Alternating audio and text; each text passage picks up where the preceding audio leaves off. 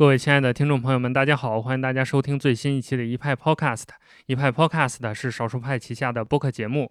呃，最近我们没少聊产品啊，这期我们又聊一个比较新鲜的产品。但是其实说新鲜也不新鲜了，它其实是一个挺老的面孔，但最近有一些新的动作，而且是我们的老朋友。这个 App 就是 Cato。这个关于这个 app，其实很多我们的读者和作者都是听说过，而且肯定是用过的。但是这个用了这么久，名字是怎么称呼、怎么来的？这个可能大家就是叫法不一，而且发音也不一样。这个一会儿我们会让我们今天的两位嘉宾来跟我们具体的聊一下。那首先就介绍一下我们今天参与节目的嘉宾吧。第一位是大家熟悉的郭老师。Hello，大家好，我是 Ifs。郭老师在我们少数派的 ID 是 Ifs 啊，所以有的老作者是知道叫郭老师的，然后有的这个读者见到的 ID 比较高频的是 Ifs，所以总而言之，这两位是一个人。那另外一位也是我们 c a t o 的参与者，也是创始人，也是整个的这个负责设计还有一些开发的工作。我们的罐子，罐子跟大家打个招呼吧。大家好，我是罐子，然后我在网络上的 ID 一般叫 iCo Design。对，如果经常混中文推特圈的，应该常见这个 ID。好，那我们今天节目的第三位嘉宾还是大家的老朋友老麦。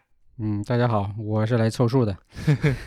呃，其实这个每一期老麦都来啊，但是来的原因都不一样。这一期呢，又很特别的原因，就是我们可能有一些读者和听众知道，卡兔跟我们少数派有密不可分的关系。所以今天我们借着卡兔最近有一个大的更新，我们相当于既讲讲老故事叙叙旧，然后也讲讲新产品。所以那，我们就言归正传，就回到刚才我们提到的那个悬案啊，就是卡兔。卡兔到底念什么的问题？这个郭老师跟我们先介绍一下。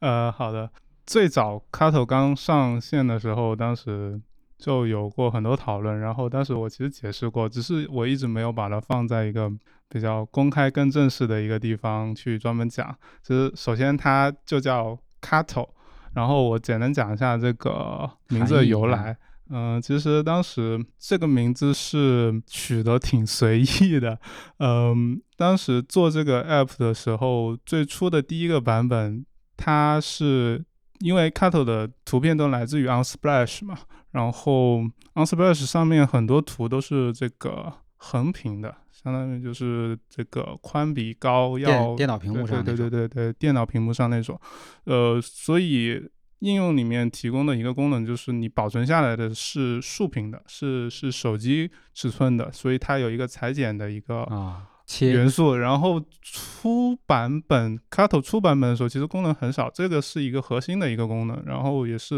我希望这个 app 传达的一个功能，就是你可以裁切一部分作为你的壁纸。所以 c a t o 的核心它其实是 cut，就是裁剪的意思。嗯，然后为什么加 O？就是纯粹想这个，它总不能叫 cut 吧？然后加 O 的话，看起来它四个字母就比较和谐一点，和谐一点。然后 四个字母也好记。然后至于它叫什么，其实我挺无所谓的。包括网上。还有挺多叫裤头壁纸的，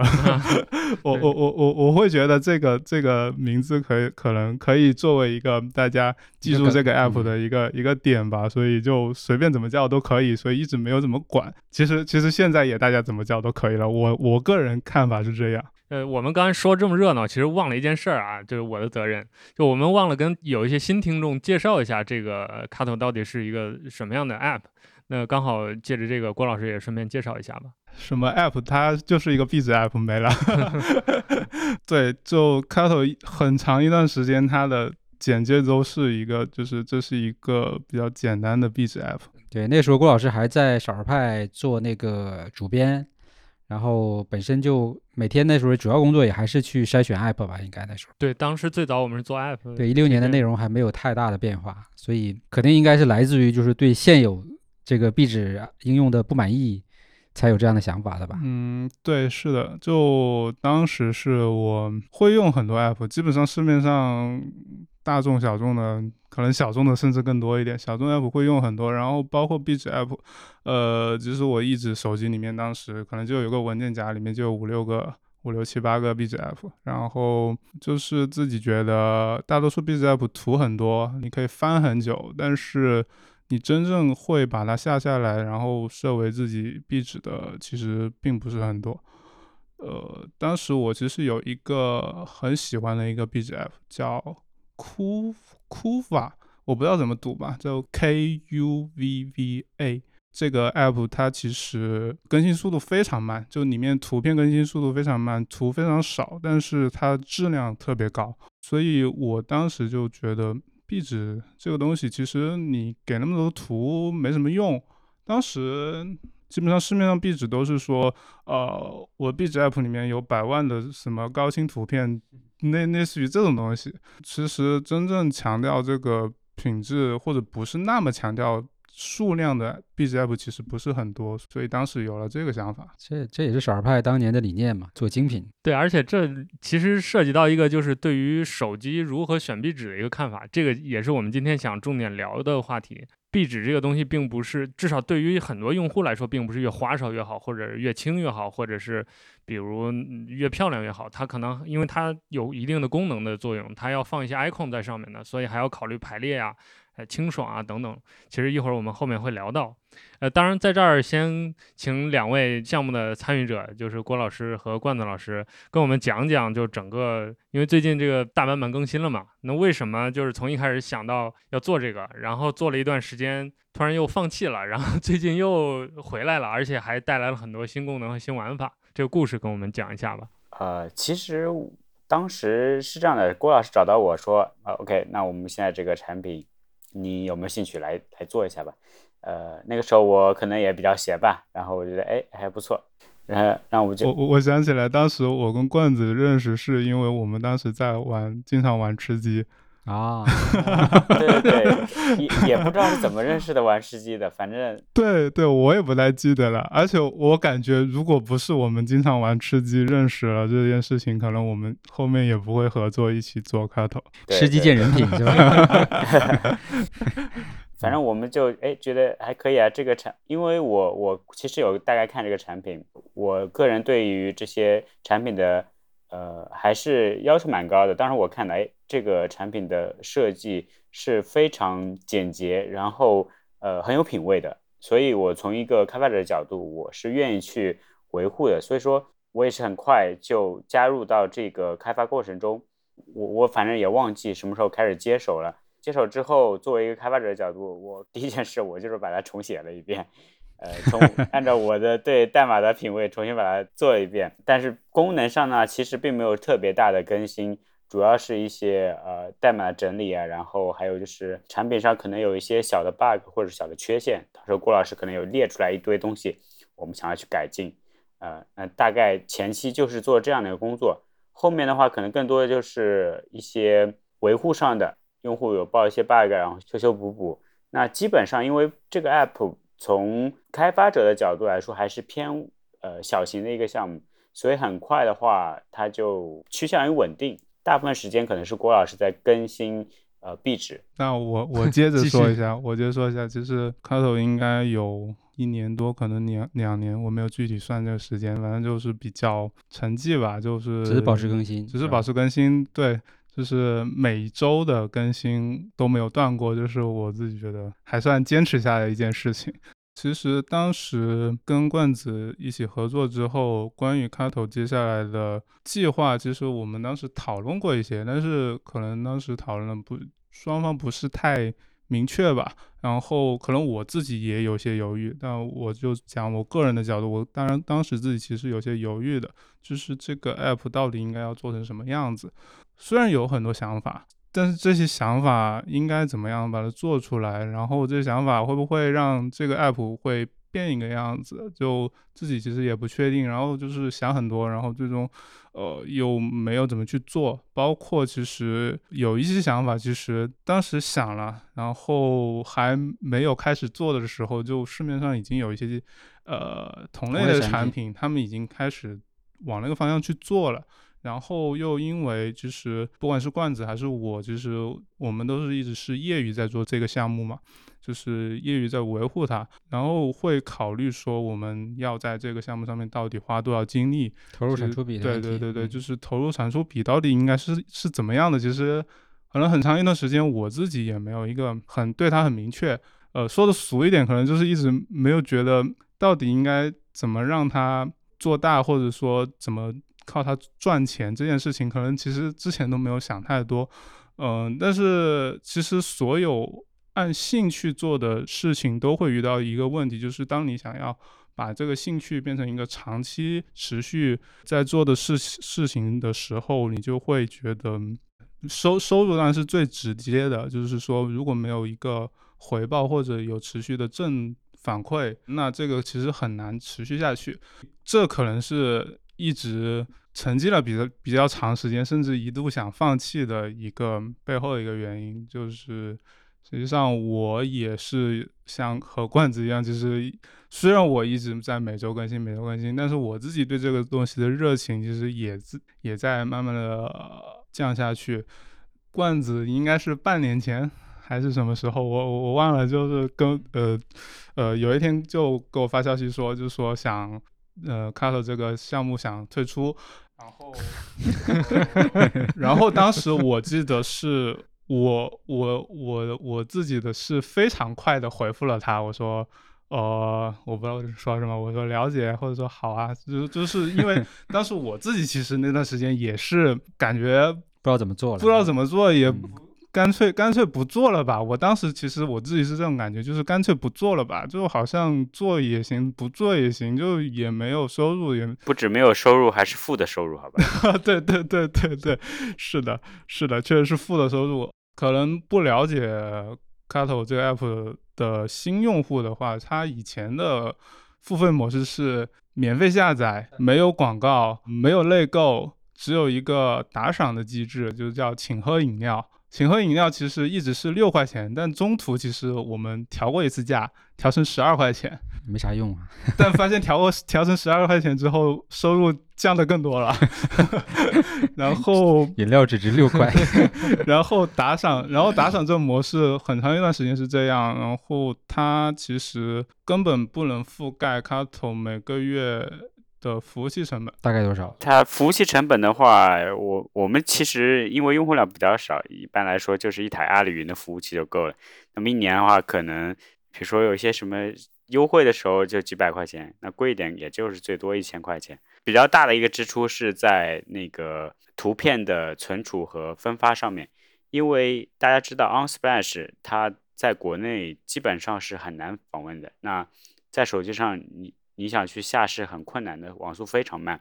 那我们的 app 就要做成那样的体验，也没有人用了。所以我们是把它的图片。会缓存在中国的这些我们称之为叫 CDN 的东西，对，然后 CDN 的话，每个月的带宽的费用大概在一千块钱左右，所以一年的在这项的支出大概是一万多。就是打赏的钱是这一万多都覆盖不了。呃，我我认为啊，打赏不是一个付费模式。啊，对，是是是的。所以其实呃，罐子其实之前也做过别的产品，我估计你是不是也有过这样的一个经历和阶段呢？就是。比如说一个产品做出来之后，口碑也很好，然后这个可能用户也不少，但是就是因为没有商业模式，然后导致你可能想放弃的这样的一个过程。你你之前大概是怎样的？还是说你一开始就想好了怎么收钱，就从来没有过这种这种困惑和这种这种那个迷茫吗？老实说，这个我觉得这种情况是在很多独立拍板都会遇到的问题。对对对，嗯，对，就是我当时。愿意做这个项目，其实我是没有考虑说这个项目我要去拿它挣钱的，因为我的判断是这个项目挣不了钱。我我同意的原因就是我觉得这产品很不错，我很喜欢，然后我就哎我我我就愿意去把它做一下，呃，所以我是当时有这个想法，那这个东西至少我的我的底线是它不会亏钱。那么最后的结果是他还在亏钱，就有点 出乎意料了，好吧？所以我们还是这个这个，毕竟收入还是一个很现实的问题。我们总不想一个东西一直在给你增加累赘，这个再好的情怀可能也支撑不住了。对，那那你还是很客观、很理性的感觉，就是有情怀，但是情怀是有底线的。哎，那必须啊，对对，其实这个让我想起当年我第一找第一笔投资的时候啊，其实。好像对那个投资人给我的感觉也是，就是知道你这个东西做不大，赚不了多少钱，但是呢，就是觉得做的还不错，支持一下。但是我觉得还是有有希望做得好的，因为很多事情它是会随着时代的变化去变化的嘛。在当前的环境下，大家觉得它做不起来，但是可能在未来的某一些时间节点，因为整个用户的这个意识的变化呀，或者消费需求的变化呀，以及怎么市场行业的变化，它就会产生新的可能性。我觉得这个这个坚持还是很很必要的。没错，没错，这个是其实我也跟郭老师其实一直在探讨这个问题，就是我们怎么样让我们把产品做的还是很好，然后用户很愿意去用，然后还愿意去来付付费这样的一个。一个一个情况，所以我们一直在讨论一些这种怎么让这个产品更能更好的去进步，然后让更多的人能去接受它，愿意去用它。呃，因为原来的可能这个还是偏小众了一点点，然后呃，在用户的这个扩展上面，还是我我们俩可能做的，我觉得还是不够的。那接着刚才的剧情啊，你。本来说是已经都彼此放弃了，那这又怎么说服回来又重新做了这个后续的动作呢？这个事情就很很好奇啊。这这个我来说吧，就是当时同意了之后，然后我还去接触了一些可能。嗯，想了一些办法，就是说，如果我们不做了，那有什么选择？我是我是真的去想了，我包括我还问了老麦，对对对，还有个插曲，我我还问了老 麦说，开头如果不做了，那呃，可可以怎么样？委托给我这边来。呃，对，就探讨了一些方案，但是后面就是在做这件事情，就是善后开头不做了之后这件事情的时候，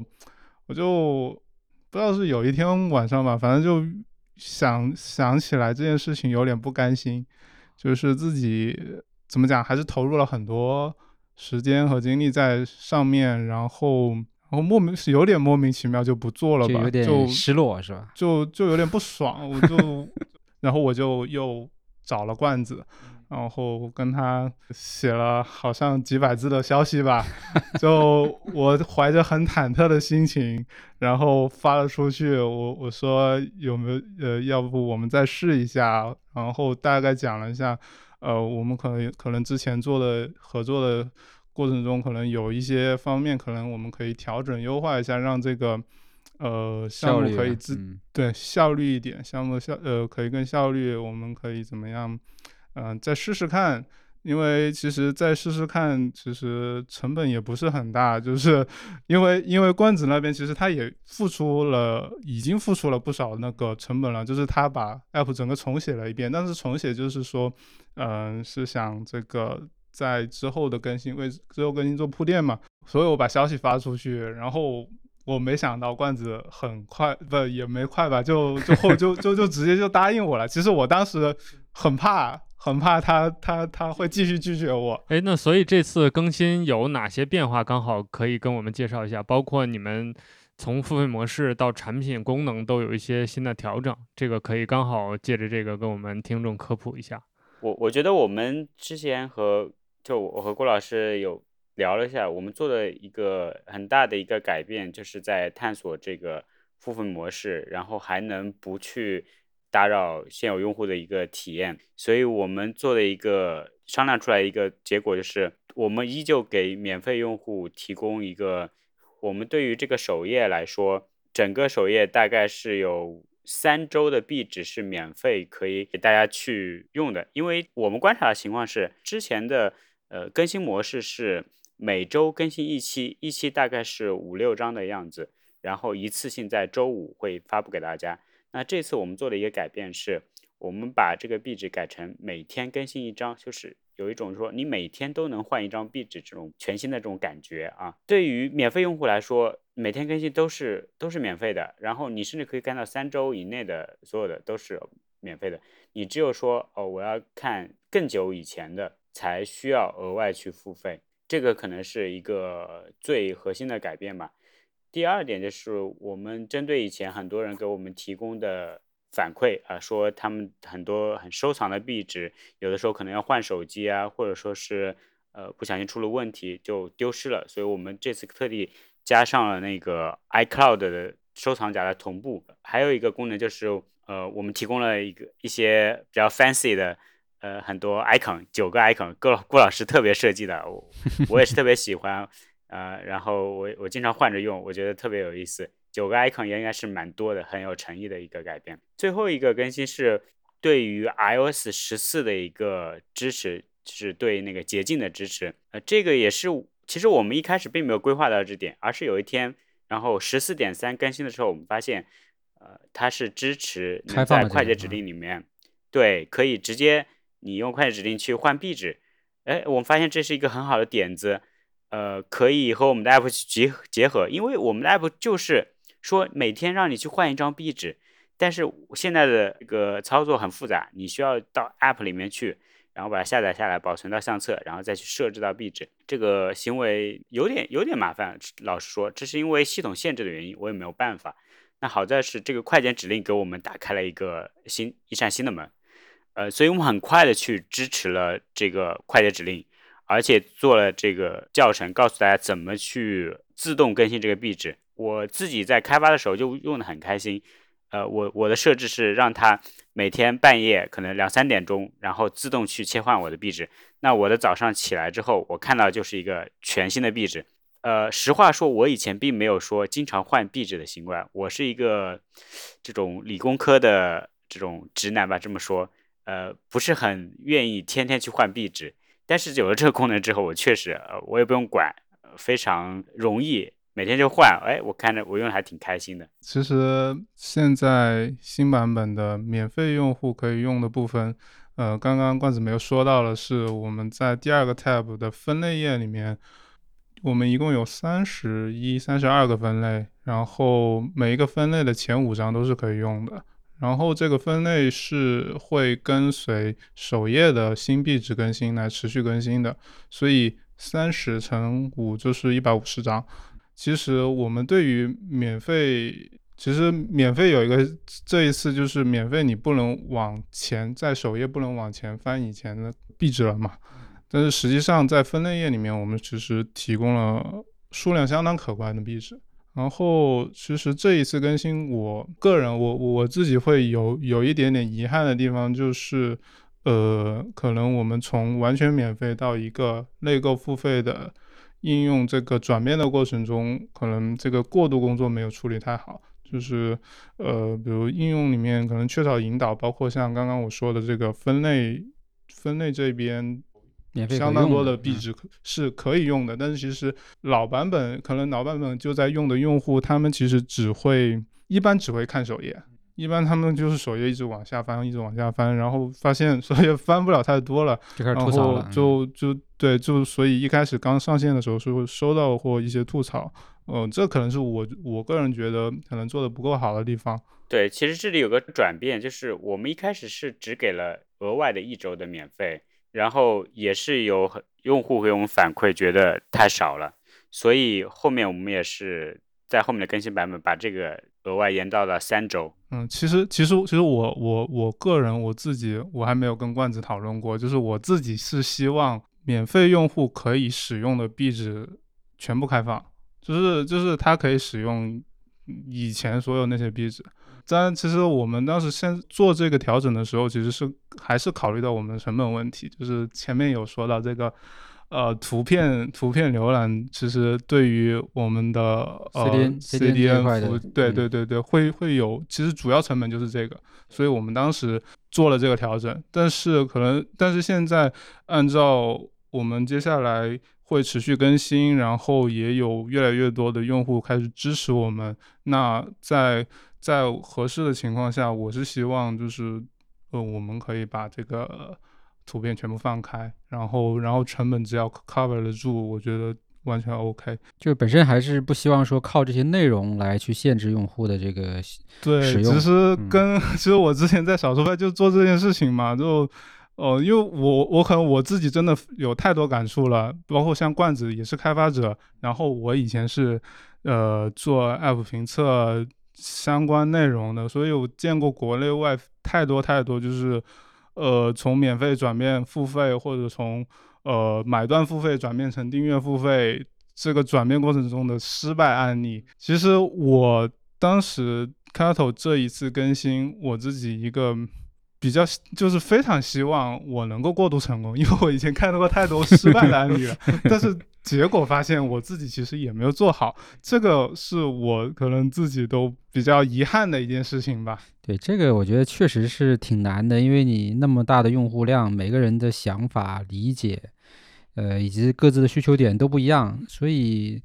呃就包括我们少数派，其实在做内容的这种扩展的时候，也是免不了会有这种负面反馈啊，或者是这种争议啊。我觉得这这些事情是是你永远无法避免的。从心理学的角度来说，如果他不喜欢你，他讨厌你，他很愿意站出来去指责你。但是如果他觉得 OK 可以接受，或者说他觉得挺好的、挺喜欢的，一般来说，这个需要他付出更多的心理上的努力，才愿意出来说你的好。我们常常常能看到，在这个评价里面，一星的人说的非常狠，打五星的人会相对比较少一点。所以，如果听众朋友们喜欢我们的 app，可以去给我们打个五星。谢谢 你这广告猝不及防啊，这真的真的很需要。其实我以前也不理解，就是总是会引导 app 会引导你去给他好评，如果喜欢就去好评。我其实不理解，但是这经过这一次之后，我就会发现，像这一次版本更新之后，呃，尤其是第一波。评差评嗯价的基本上都是会去差评的，都会去骂的，因为付费就是原罪。其实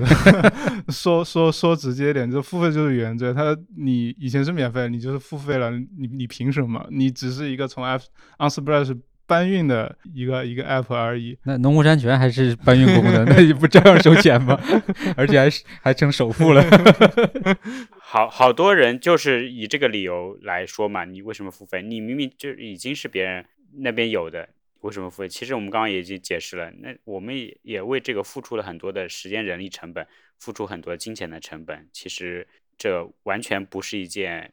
就是很简单的事情。对，而且其实这一次新版本上线之后，在我我有在少数派 Message 有发一篇文章嘛，然后评论区下面有一个用户跟我讨论的挺多，然后很惊讶于他挺认同我的很多理念的，就是他觉得，就是他觉得 Kato 从 Unsplash 筛选图片的这个工作是很有价值的。怎么讲？我作为呃一直做筛选这件事情的人来说，就是我自己是非常亲身感受，就是首先它是一定会帮助用户节省时间。那现在就就就顺便我就简单说一下，就是我大概是怎么一个筛筛选壁纸的过程，就是对我刚好想问这个，嗯特别感兴 趣。对，呃，其实我是真的是每周去选，我不是说什么我一下选了几百张，然后就慢慢放放放在后台，然后一张一张这样更新上去。我真的是每一周都去选，就是现在更新了两百多周了，我真的是每一周都去选，然后每周去 Unsurprise 上面。呃，翻它的那个首页首页的这个完整的时间流，大概会看，相当于其实 Unsplash Unsplash 这么几年下来，他们更新的每一张图我都看过，就我不夸张的，我可以这样说，每一张图我都看过。然后每一周我大概，当时我前段时间有粗略估算了一下，我每一周大概可能要看三百到五六百张图片，然后我从这几百张图片里面。大概会选，首先会先先先先标记先嗯先先筛选一波，筛选一波可能筛选个一二十张、二三十二三十张，然后标记了之后，把它们呃放到手机里面去一张一张设为壁纸来看它的效果怎么样，再筛一次，大概可能我要筛两三次吧，越筛到后面越纠结。呃，当然我当然其实是可以一次更新更多的图，可我相信很多用户会更喜欢，但是我是觉得，只要你这个数量一一变多，你其实你的质量会下降，嗯。下降，你会你会你会有点水掉，所以只有这种我自己给它限制了，就是每周就只有六张七张壁纸，那么我会一直去从这筛筛出来的十几二十张壁纸里面一直去选更好的图片的质量，会是我首要的目标。那刚好可以跟我们听众介绍一下，就是呃，因为等于说 cattle 这个 app 大部分时间，应该说基本上全部的壁纸都是你来主要选择的。那你是怎么判断一个壁纸是否适合作为手机壁纸？其实这个这个标准很模糊，非常模糊，但是可以简单讲几个方面。因为壁纸它通常是，比如你设为锁屏的话，就是你点亮手机的时候，它就会第一眼让你看到的。那么我觉得它应该是让你看到的时候比较愉悦，或者舒适、感觉平静，或者是感觉很惊艳，这类似于这种正向的情绪的，所所以我觉得这个是最基础的，就是这个壁纸一定要是让你看起来比较舒服的，然后呃，它不应该有很复杂的元素在上面，因为它是做壁纸，壁纸是一个背景。说白就是一个背景，这样一个东西，它对他不能是喧宾夺主的。那当当然当然有很多人他会设置他，比如他的偶像或者是家人照片，家人照片这种这种是另一说。只是说，呃，我希望 t o 里面的图片是不那么强调自己的，然后它尽量要简单。就刚刚说的，它不应该很复杂。它然后它很复杂的话，也会影响内容的可读性。比如锁屏时间，比如你主屏上面的图标、上面的文字，其实都会有影响的，所以它它不能很复杂。我觉得主要就是这两个，然后剩下其实就是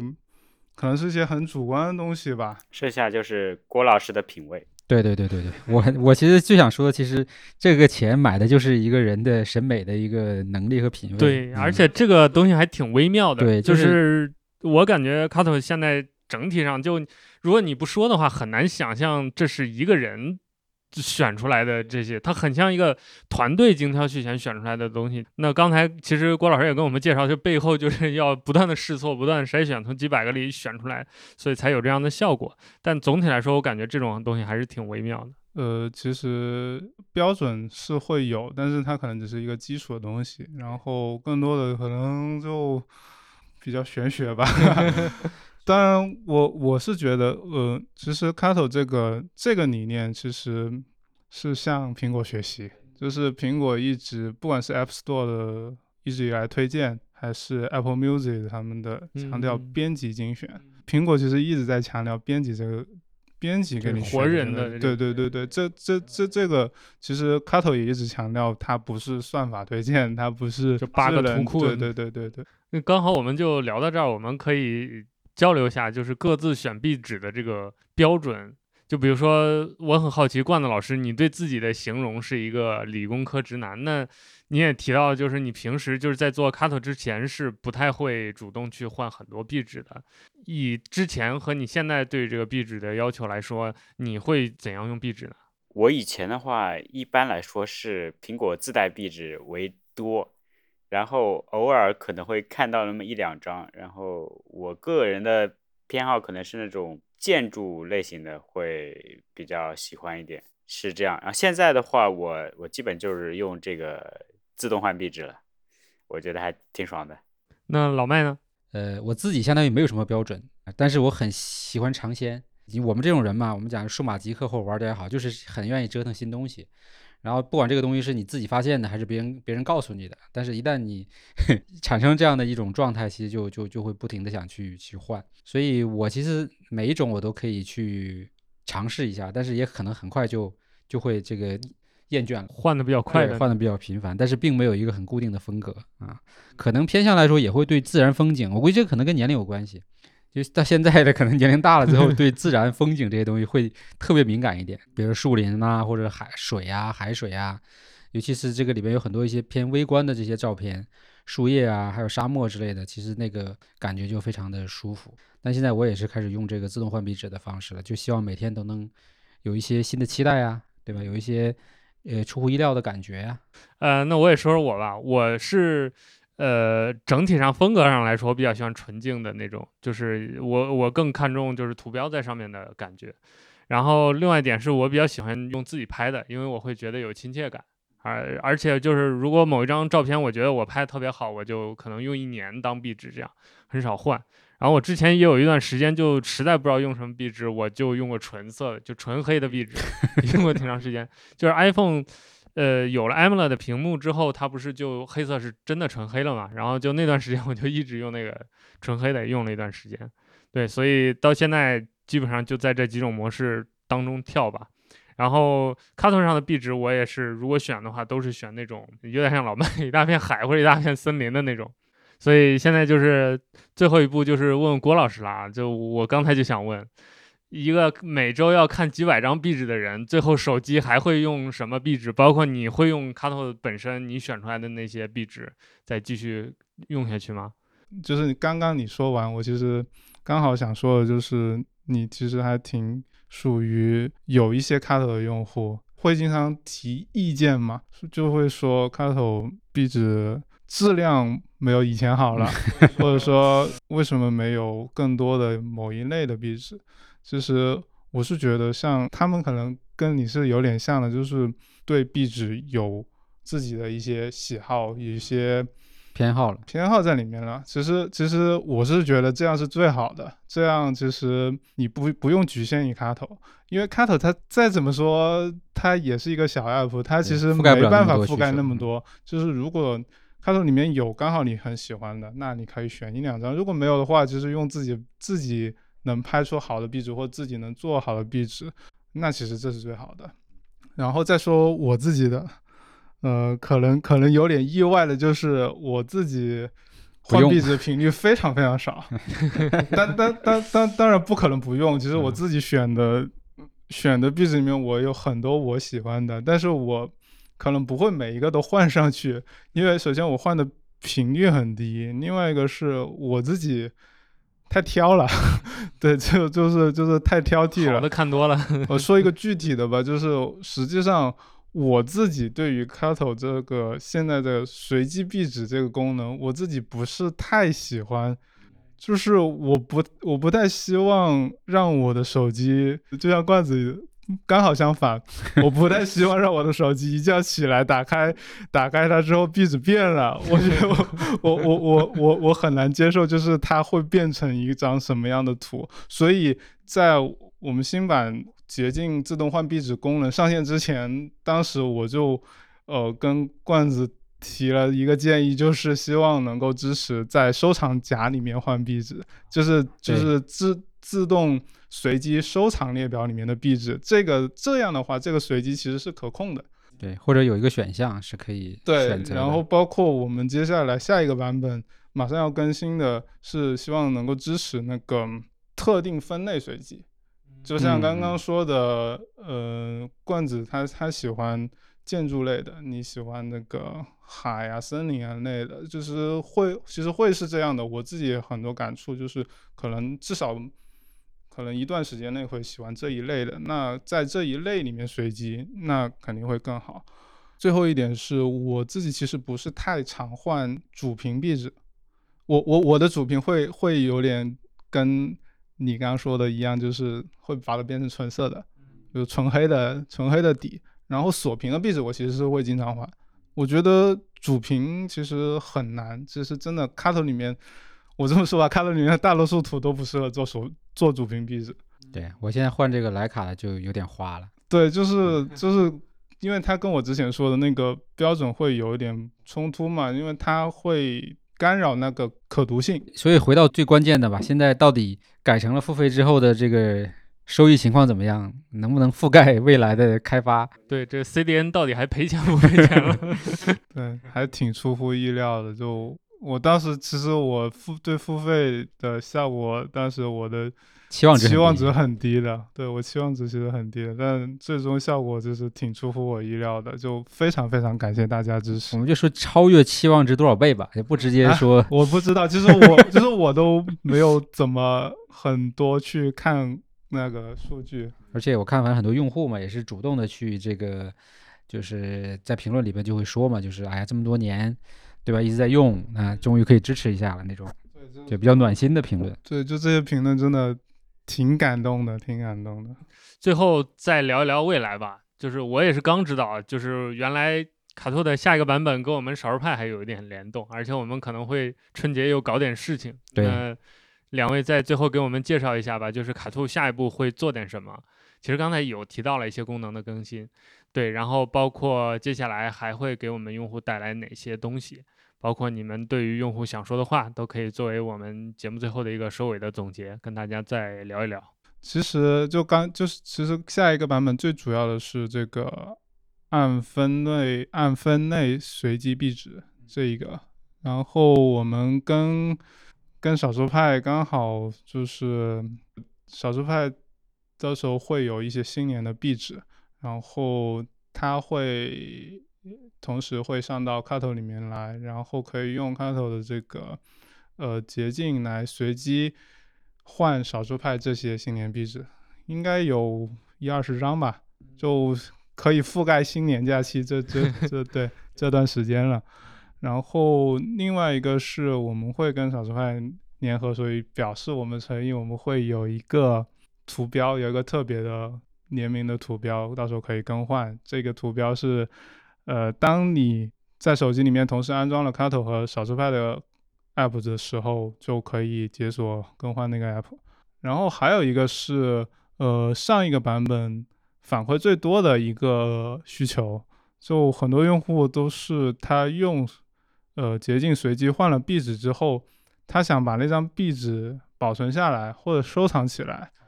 其实现在是做不到的，因为那个捷径随机的壁纸是不会到你的本地，不会存到你的本地的，所以我们下个版本会让大家能够做到这件事情。呃，所以这个事情说起来其实也比较久远了，因为我们